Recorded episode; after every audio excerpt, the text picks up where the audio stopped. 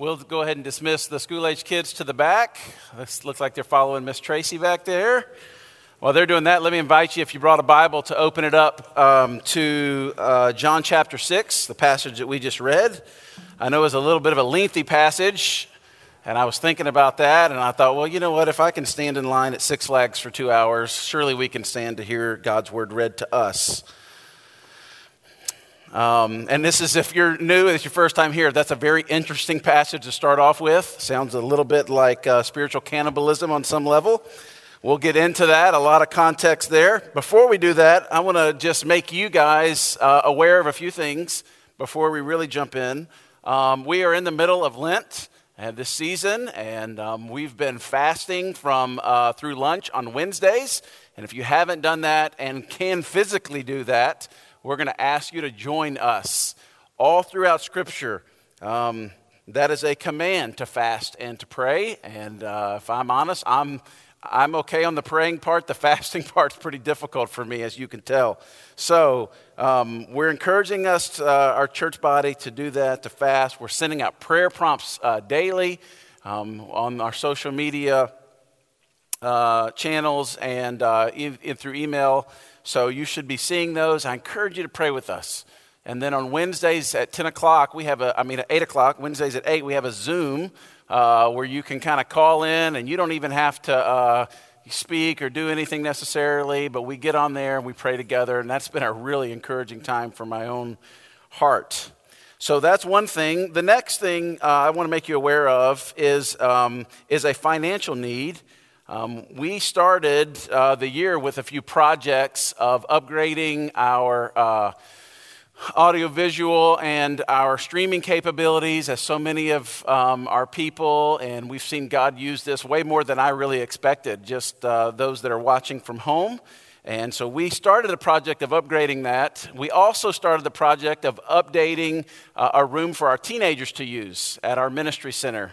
And uh, as you might have noticed, materials have gone up uh, exponentially. And so we're about ten thousand dollars away from completing uh, those tasks, as well as one of our church planting friends, uh, Stephen Partain in New Orleans. Uh, right now, he's recording his sermon from his phone, his own phone. And so he's trying to get a system to do the same thing there in New Orleans. We want to help him do that. So we're about ten thousand dollars away. This is not a giving campaign. I'm not going to talk about it, but just today and next Sunday. And if you feel the, the Lord prompting you to partner with us in accomplishing those things, um, which we would love to have in place before Easter, um, you can give on our website, you can write a check, uh, just write next ten in the bottom of that so we know exactly what that goes to. Let me pray for us and we'll jump in today. God, thank you for your word. Thank you for its power. I pray as we open ourselves up to it today that you would speak clearly to us. It's in Jesus' mighty name that we pray. Amen. We are starting the I am statements of Jesus, and we're going to even call this, like this section, the next seven weeks, even through Easter, we're going to call this section under the Gospel of John, we're going to call it Jesus according to Jesus. Everybody's got an opinion on Jesus. You hear people say, well, my Jesus would or wouldn't, whatever that is. Be careful when people start using the phrase my Jesus. Let's see what Jesus says about himself. Hebrews one says that Jesus is the radiance of the glory of God. How incredible is that? And now we get to see, through this eyewitness gospel account, the words of Jesus about Jesus. You, we know who God is through the person of Jesus, and we know who Jesus is through the Holy Spirit's revelation through the written word of God. And so this is just in clear focus. Jesus says, you want to know what it means to know and love God? You want to know the heart of God for you? It is through me. And he's going to say this a dozen times today in the passage that uh, Emily read just a minute ago. Here in verse thirty-five, the first I am statement. The Greek word rendered there, I am, is most commonly seen as I, me, E I M I. And it's the emphatic first person singular. And it's referenced as um, It's really used in the Greek language as an abbreviation of I'm, like we would use. Instead of I am, I'm the I me. Yet Jesus is recorded as using this phrase, and I put it on here so you would know it, ego I me. I am that I am. Or maybe even literally translate it, I, even I am. And this is rare outside of John's gospel to see this in any Greek literature, including Scripture. And the connection is way back in Exodus three fourteen. If you remember when we went through the Exodus series of God is speaking to Moses through the burning bush, and he's telling them that you, we're going to go and deliver these people and all these other things. And Moses, a little nervous, asked God, God, who do I tell them is sending me?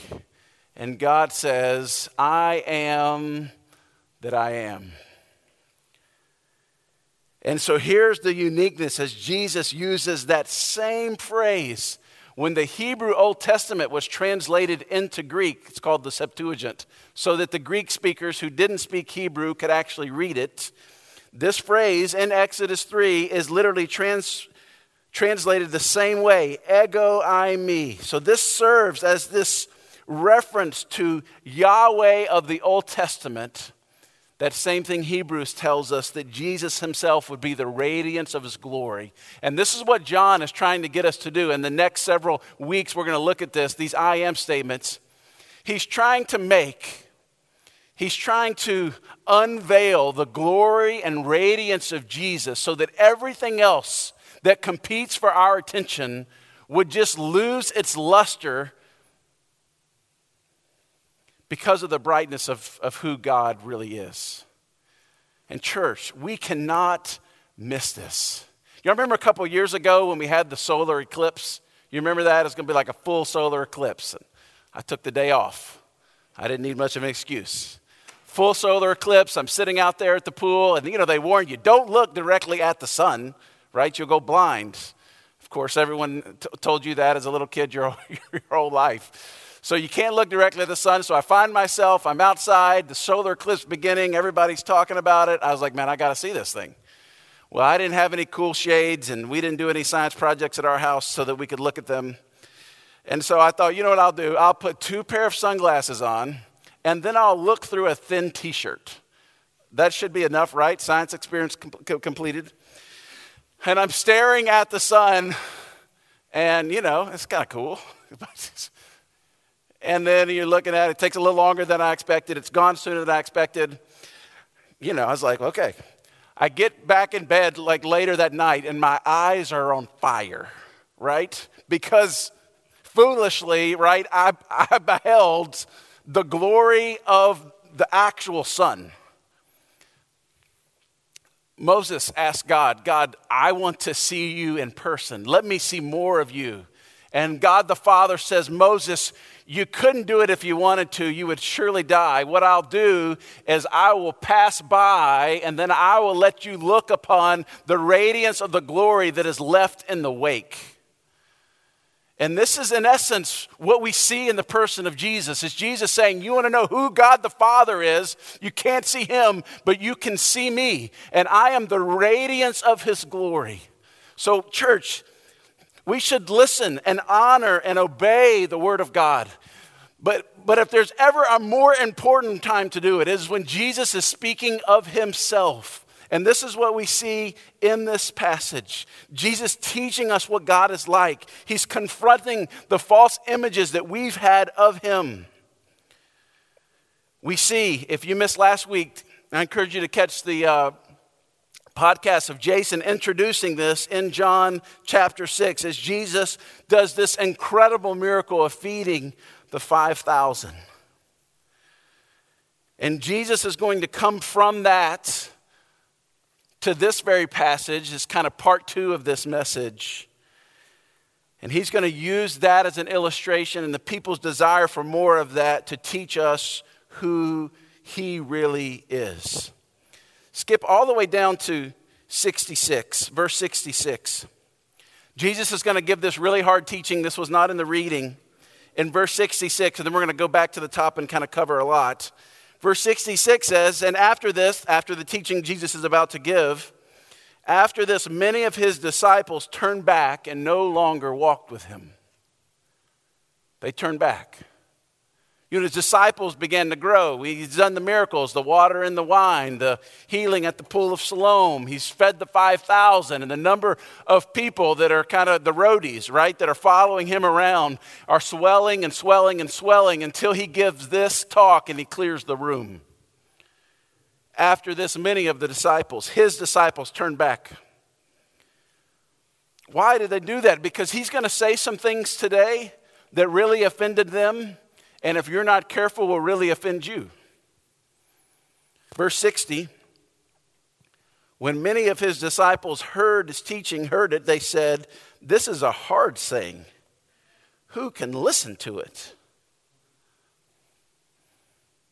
But because they're only looking for a prophet who teaches a new philosophy of life or a life coach who can give them the ten steps to a better life, they're not prepared for a gospel that would literally rock their world. They're not ready to see a glorious Savior who's literally going to be this full paradigm shift that's going to blow their minds. And they're going to say, Jesus, we really don't like that part of you. And today, in our own culture, maybe in our own minds, as we encounter the real Jesus through the written word of God, we're tempted to say the same thing. Jesus, we really don't like that part of you. As a matter of fact, several months ago, uh, during the pandemic, we were uh, we did a we did a series called Refresh. I don't know if you remember it. We were just kind of clarifying who we are as a church and what we're going after. And I remember having this conversation as we talk about social justice, as we talk about adoption, and as we talk about um, uh, serving our, our downtown friends and, and, and, and planting new churches and, and, and reaching an unreached people group in Southeast Asia, and all these things. And man, it, it's just like all good. And then we get to this very thing, to be disciples of Jesus. And they said, hold on, hold on a second. Do we have to include that one? I don't I don't really like that one. And it was just such, it was such just a moment of truth to expose what's really in a heart. That we feel like when we come to follow Jesus that he's some salad bar and we can, like, you know, Golden Corral. We can take what we want and we can leave what we don't want. But that's not that's not the God that we serve. He does not give us that option. Jesus would make it very clear to these people that they either believed him or they didn't. And they had to accept all that he taught or they had to reject everything altogether. They didn't understand the real problem. Think about this. They were his disciples. They were walking with him. They saw him take the fish fillet sandwich and make five thousand of them. And yet they were so short-sighted that they walked away. A lot of times when Jesus talks, he he kind of uses this three-step process. A mirror that we would see ourselves in, a window that we would see where we're headed, the possibility of what the path we're on, and a door that we can walk through. So we're going to go under those headings and look through those very things, starting in verse twenty-two. Remember, this is after the feeding of the five thousand. On the next day, the crowd that remained on the other side of the sea saw where he had uh, he had been, only one boat there, and that Jesus hadn't entered that one boat with his disciples, these detectives here, but that his disciples had gone away alone. And other boats from Tiberias came near to the place. Someone had tweeted, hey, Jesus is multiplying fillet of fish. Let's go check him out as soon as we can. And so they show up from Tiberias, and they're like, okay, where's he at? Oh, he's not here. Verse twenty-four, so the crowd saw that Jesus was not there, nor his disciples. They themselves got into the boats. Certainly not all of them could fit into the boats. And they went to Capernaum seeking Jesus. And they found him on the other side of the sea, and they said to him, Rabbi, when did you come here? And Jesus answered them, truly, truly, I say to you, you are seeking me not because you saw the signs, but because you ate your fill of the loaves. If you missed last week, let me catch you up. Remember that he had fed the five thousand. Evidently, the food was really good. They wanted more. Let's go find the golden goose per se. Let's see if he can do it again. They're later even going to ask him, Jesus, what sign are you going to do again? But focus in on verse twenty-five. I love this question. When they found him on the other side, they said to him, Rabbi, when did you come here? And Jesus immediately goes to the mirror, straight to the heart, by teaching them, truly, truly, I say to you. He doesn't answer their question. And this happens a lot in the life of Jesus, that someone will ask a question and Jesus will give them the real answer they're searching for, but not the question that they asked. The answer should have been, well, I walked over the Sea of Galilee in the nighttime to help my disciples, and then I miraculously transported their boat across the remaining distance of the sea, and that's how I'm here. You can read that in the passage above, but he didn't. He uses this as an opportunity to turn the mirror on themselves, not on the surface level, but on the at the depth of their soul level. Like, what are you really after? Verse twenty-six, he uses the phrase, truly, truly. Remember, when he drops this truly, truly in the Gospel of John, that's when you, that's when you know things are getting serious. My dad was a pastor his whole life, it's all I remember. And he was a pastor who cried a lot in sermons. And I remember these moments just watching him as he would preach the texts, normally behind a big wooden pulpit of some sort. And he would get to this place to where he was making this heart appeal to the people. And he would come alongside of the pulpits and he would kind of lean on it, and then he would make this passionate plea. Like, if you didn't hear anything else, please hear this. And this is what Jesus does when he's teaching. When you look through the, the Gospel of John, he uses this introductory phrase of truly, truly. And don't miss this truth bomb either. This is where he uses the mirror. Instead of telling them when and why he came, he told them why they came. Because they wanted more food miraculously provided by Jesus. And Jesus is going to step by step through this passage, reveal the idols of their heart. The things they really want, the things they're really after, the things that they're really there to worship. The first, and maybe the most obvious, is the idol of comfort. In a day where you, an agrarian society, where you waited on the harvest and you had to store things up in a desert-like climate, bread was not readily accessible. And if the bread that was, was expensive, most people lived day to day. That means they worked a day so that they could eat and feed their families on that day. And yet Jesus shows up, takes the bread and fish, multiplies it to five thousand. And they said, man, we got to keep this guy around. Look at his talents. Look at his supernatural gift. Their idol was the idol of comfort. They wanted more bread that they didn't have to work for. And it's bread from heaven. I mean, that's got to be good bread. So many of us chase this very idol, the idol of comfort. If twenty twenty taught us anything, we don't do hard and difficult very well.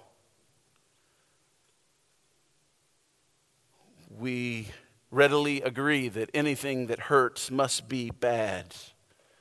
This idol of comfort, this lack of stress, this pulling away from the tension, this, this freedom to do anything that I want to do, to do what makes me feel good, the idol of comfort. And certainly they had it. That's why they were after him. Jesus, do it again, they would say.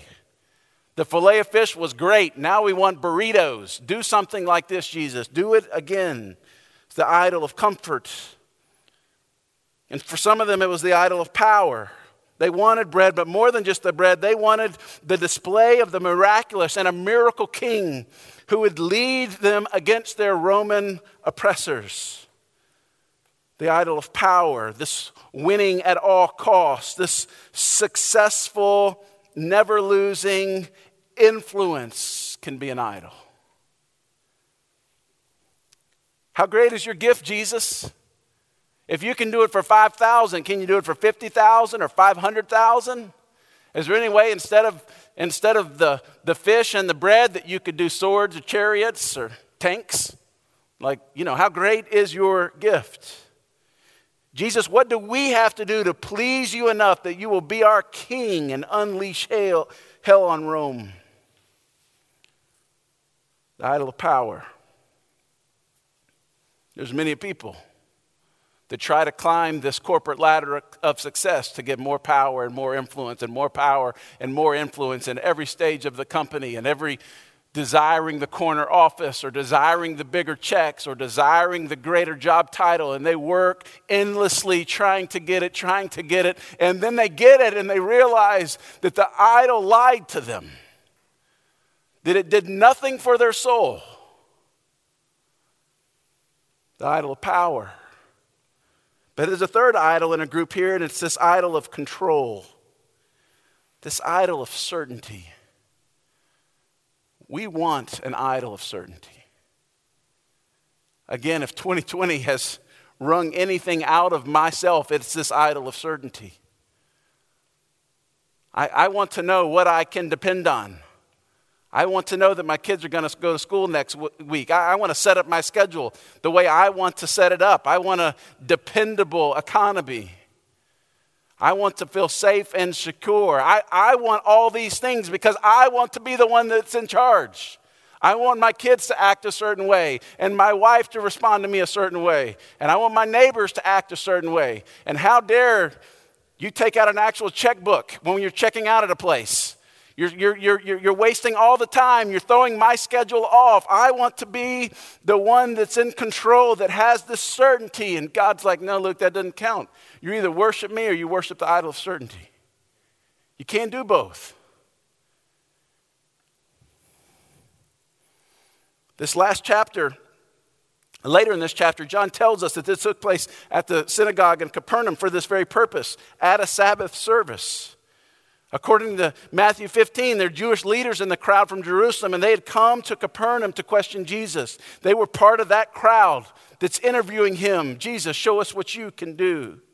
And they didn't like all the stuff that Jesus was saying. Remember, they had come up with all the tests and the rules to see who is in and who is out and how you can please God and how many steps you can take on the Sabbath and all of those things. Jesus so frustrated them would later address them as the blind leading the blind. Jesus is so good at this, using his words, for us the very word of God, as a mirror to confront the idols in our own heart. This is not just about lost and saved, friends. You know, it's, it's about where you place your ultimate trust. That's why James says that we can have joy in all circumstances because of what it's producing in us, because we trust a God in heaven, a Father who loves us and knows us, is going to use any bad thing in this life to grow us and ultimately to reflect the glory of God to a watching world. But we don't want that because sometimes that involves pain. And sometimes that involves difficulty. And sometimes that involves uncertainty. And sometimes that involves you being without control. But this is the word of God. James would later even talk about the word of God as a mirror in verse chapter one, verse twenty-two. But be doers of the word and not hearers only, deceiving yourself. For if anyone is a hearer of the word and not a doer, he's like a man who looks intently at his natural face in a mirror. For he looks at himself and he goes away and at once forget what he was like. But the one who looks into the perfect law, the law of liberty, and perseveres, being no hearer who forgets, but a doer who acts, he will be a ble- he will be blessed in his doing.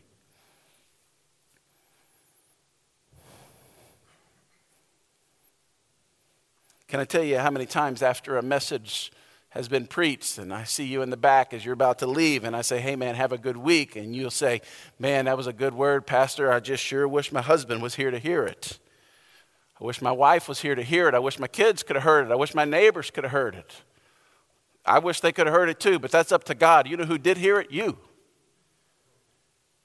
Be a hearer who acts. Let the word of God do its work in us. This is really why most of us do not have the discipline of letting the word of God read us, because we're scared of what it's going to say. And we want to blame everything else, the situation, uh, how difficult things were. I was up way too late. My wife's not acting like she's supposed to. Husband, not, you, you don't understand my story. Listen, God understands all of those things. What is the Word of God saying to you? Like a skilled surgeon, the Holy Spirit dividing joints and marrow, soul and spirit, exposing the idols that creep into our own heart. Friends, what do we do with the Word of God? These people would soon dismiss it because it didn't say what they wanted it to say. And how dare we as a church dismiss the Word of God? I ask this question because it gets right at the heart of our text. How much time do you spend a week hearing and receiving and applying the Word of God? Maybe back it up one more step. How much time do you spend even exposed to the Word of God? Well, you're here this morning, right? So that's at least an hour. Suppose you're above average and you make a gathering with the church every Sunday a priority. The average Christ, committed Christian in the U S is one and a half Sundays per month. And experts think post-COVID, it's going to be once every other month. This is the committed Christian in the United States. But you're clearly so far above average, so we're going to assume that you're going to be committed to sitting under the teaching of God's Word on a weekly basis. And maybe you make our equipping hour a priority. You come. Jason's teaching through still uh, rhythms of biblical disciplines. Um, the ladies' class is going through the book of Hebrews. Maybe you make that a priority and you're going to get another hour under your belt. Let's say you're a super Christian and you're even going to commit to being in a, a missional community, our small groups or, or a huddle where you're really talking about God's Word. You're going to put another hour on the belt every week. Gathering, equipping class, now you're at an M C or a huddle. And let's say you're even disciplined to read God's Word ten minutes a day. That's another hour. You got four hours a week under the Word of God. That's about four percent of your time. The average in here would be one hundred twelve waking hours in a week. The most committed, four hours exposed to the Word of God. Now, what, what's the big deal? Why is Jesus answering in such a specific way? He's trying to invite them just to see reality. That every one of us is on a path somewhere. So the mirror reflects what's really going on in your heart. What are you really worshiping, friend? And then the next, we're going to look through a window of the path that we're on. Every one of us in here, we're on a path and we're headed in a direction, and that direction ultimately has a destination. And Jesus is going to show us what that is. Here's the window to frame for them where the path is taking them.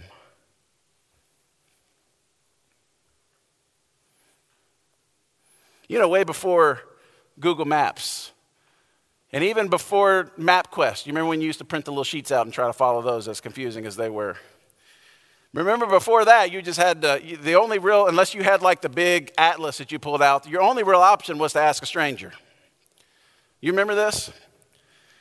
And you just never knew how trustworthy the stranger was going to be or how well they were at giving directions.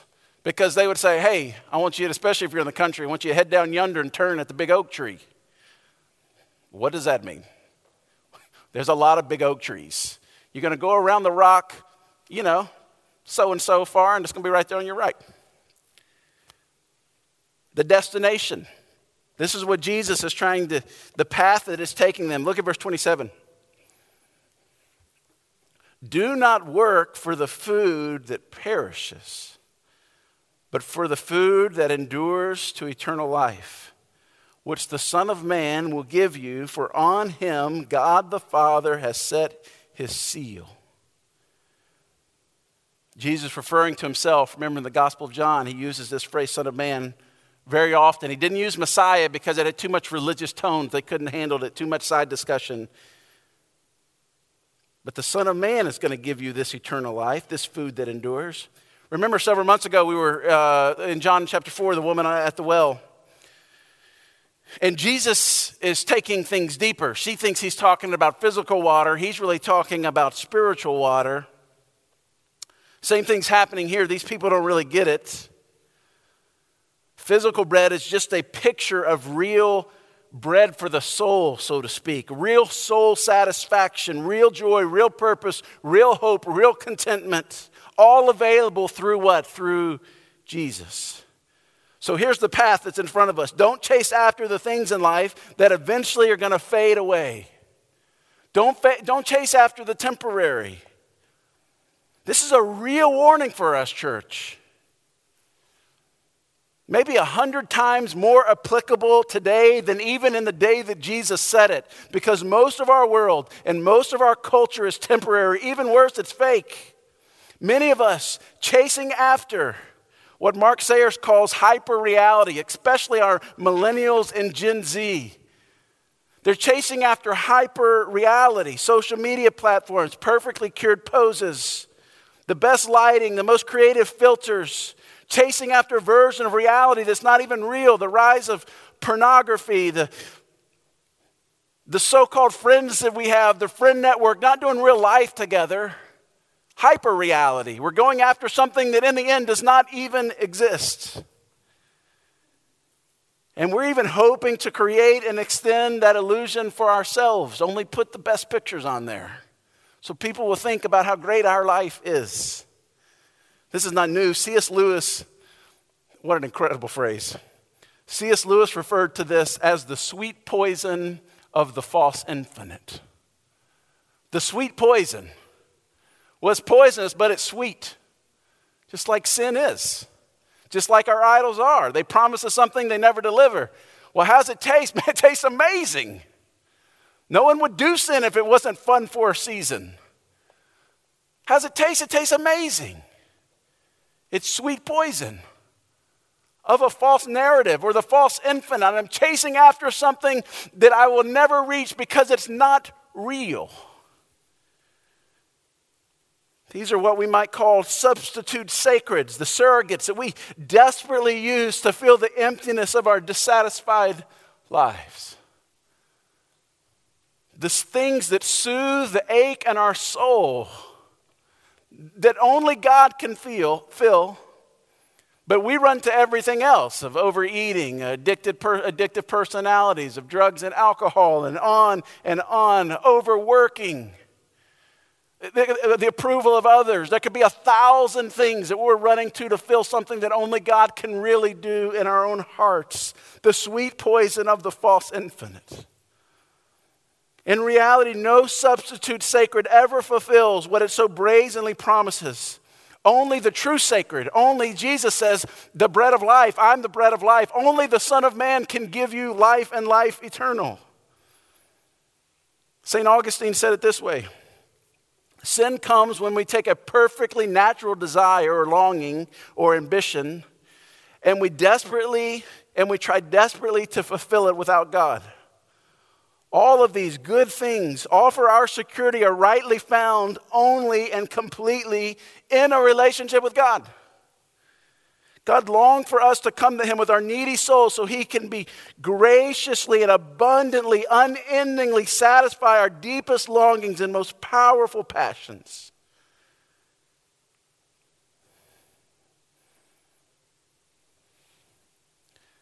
This grace upon grace, exuberant grace, overflowing grace is what God has to offer. Growing up, when we first got cable, I was probably a teenager. Or when I'd be at my grandmother's house, and Layton and I loved to watch Nickelodeon. This is early on Nickelodeon days where they dump slime over everybody. You remember this? I don't even know what the show was. Some competition show, you got slimed. This is what I think of every time. I think of just the grace, overflowing grace of God. You got a little something on you, and he just opens the vat of grace on you and just washes you. His sufficient grace. God's longing us to come to him with our needy souls, with our desires, with our anxieties, with all the things. And he says, hey, listen, the only way, I made you, I created you, that's a God-shaped vo- uh, void in you, as Pascal would say. Only thing's going to solve that is going to be Jesus. It's only going to be a relationship with me, and yet we walk away from it. Time and time again, we look to the other things. As Augustine said, God's created us for himself, and we will only find satisfaction when we find our satisfaction in him. Friends, where are you looking? Annie Dillard tells of this experiments of entomologists, those that study bugs, how they entice male butterflies with a painted cardboard replica larger and more enticing than the females in their own species. And these male butterflies would repeatedly and eagerly mount the colorful cardboard cutout to mate with it. Again and again, while nearby the real living butterfly enticingly opened and closed her wings in vain. They wanted the cardboard version. And if this is not an indictment on our country at, at this very time, Lord, give us the quick cardboard version.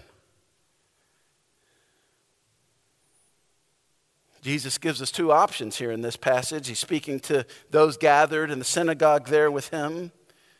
Listen, friend, you can continue to chase after the thing that perishes, the thing that always leaves you wanting.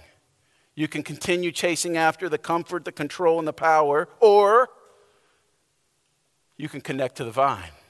You can build your life on me and reap eternal life now and forever. That's the window. That's the path before you. That's what all of Proverbs talks about, the two roads.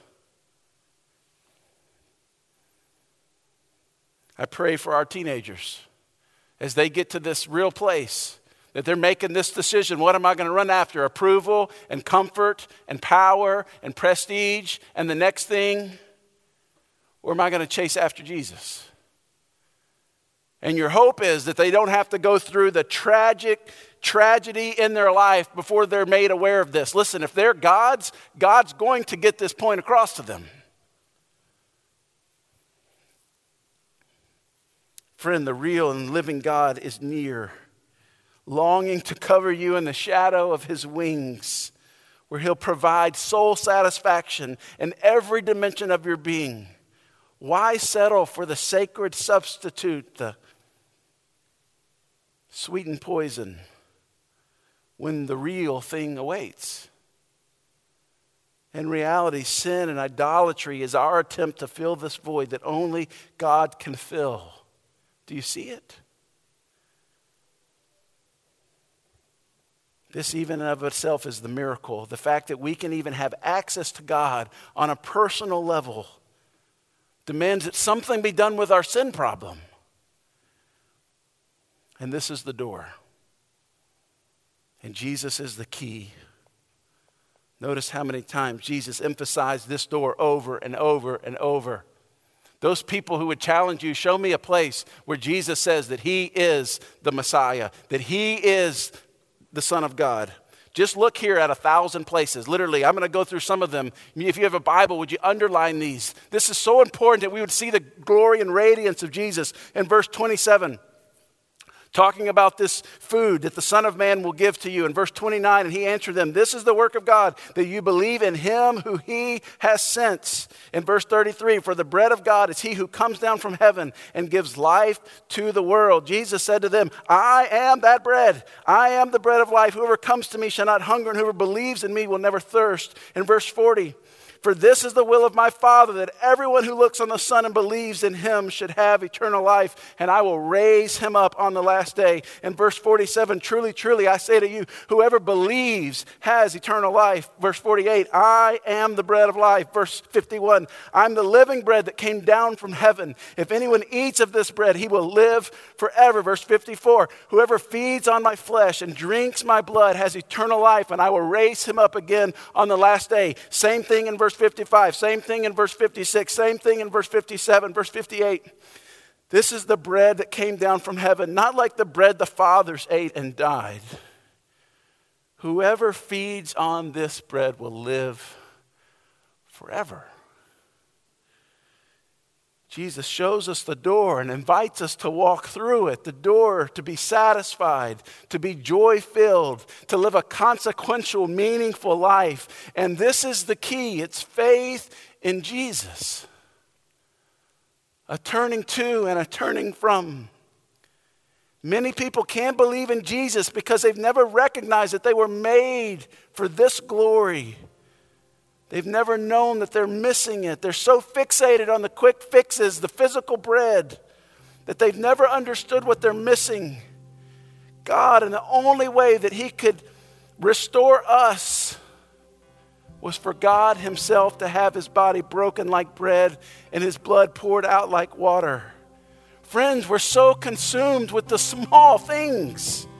The, they're wonderful things, but they're the lesser things like marriage and boats and cars and politics and world peace and baseball and social status and stimulus checks and all the things.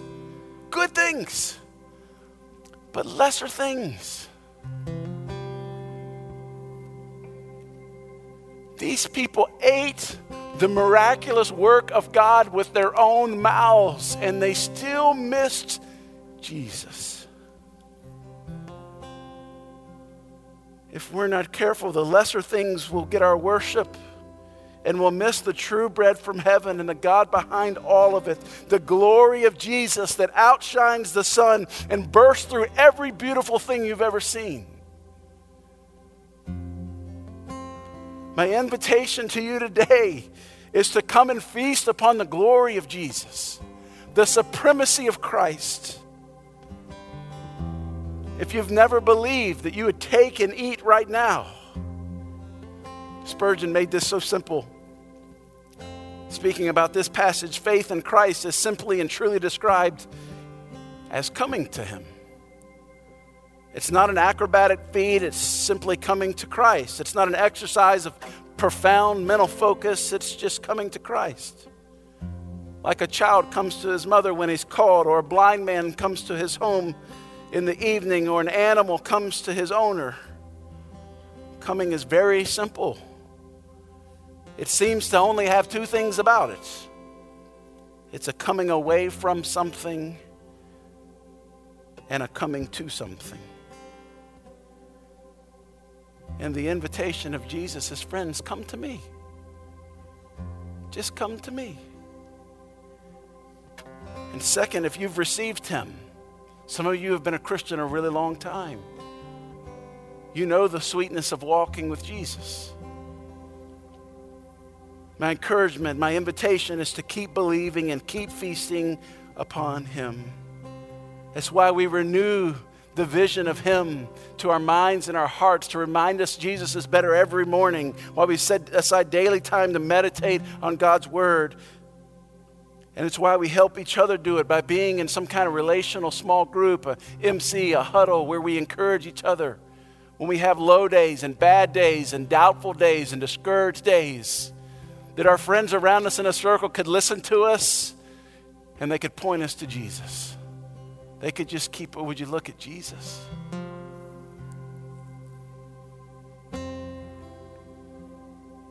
We take communion today. If you got a little cup in front of you, you'd pick it up. This is not for everybody in the room. This is only for those that are believers in Jesus. If you're not there yet and you're not comfortable doing that, that's fine. Just use this time to think about what Jesus is saying to you. You don't have to be a member of our church to participate, but this is an ordinance, this is a gift, this is a practice that Jesus gave the church. Those that believe in him and are following him in obedience. And you could take this little cup out.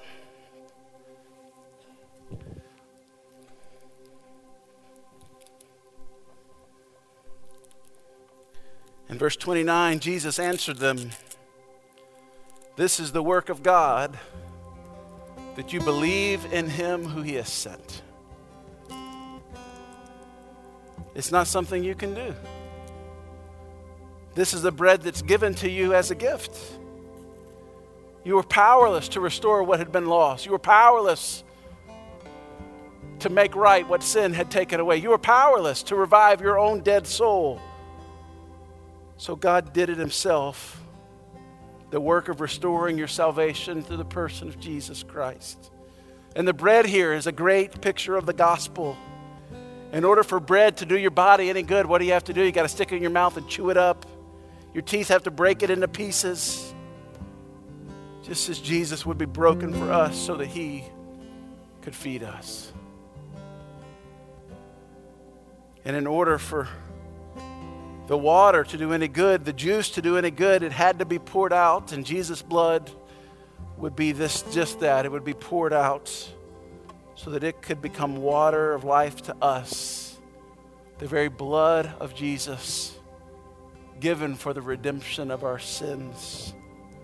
This is a meal for our starving souls, friends, and it would be provided to us eternally by Jesus. Let me pray for us. God, thank you for the symbol of our communion with you through the body and blood of your Son, Jesus. And Jesus, we thank you that for the joy that was set before you, that you endured the cross.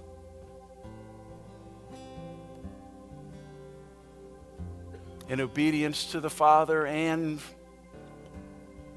to purchase us back to become part of your family. And Father, I do pray for those even in the room gathered today. Lord, as you, as you would expose our idols, the things that we're running after.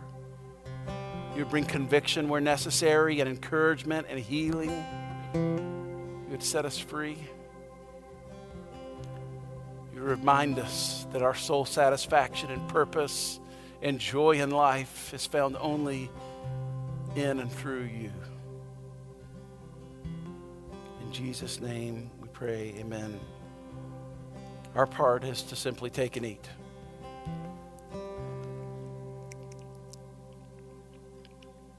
And then to come and drink.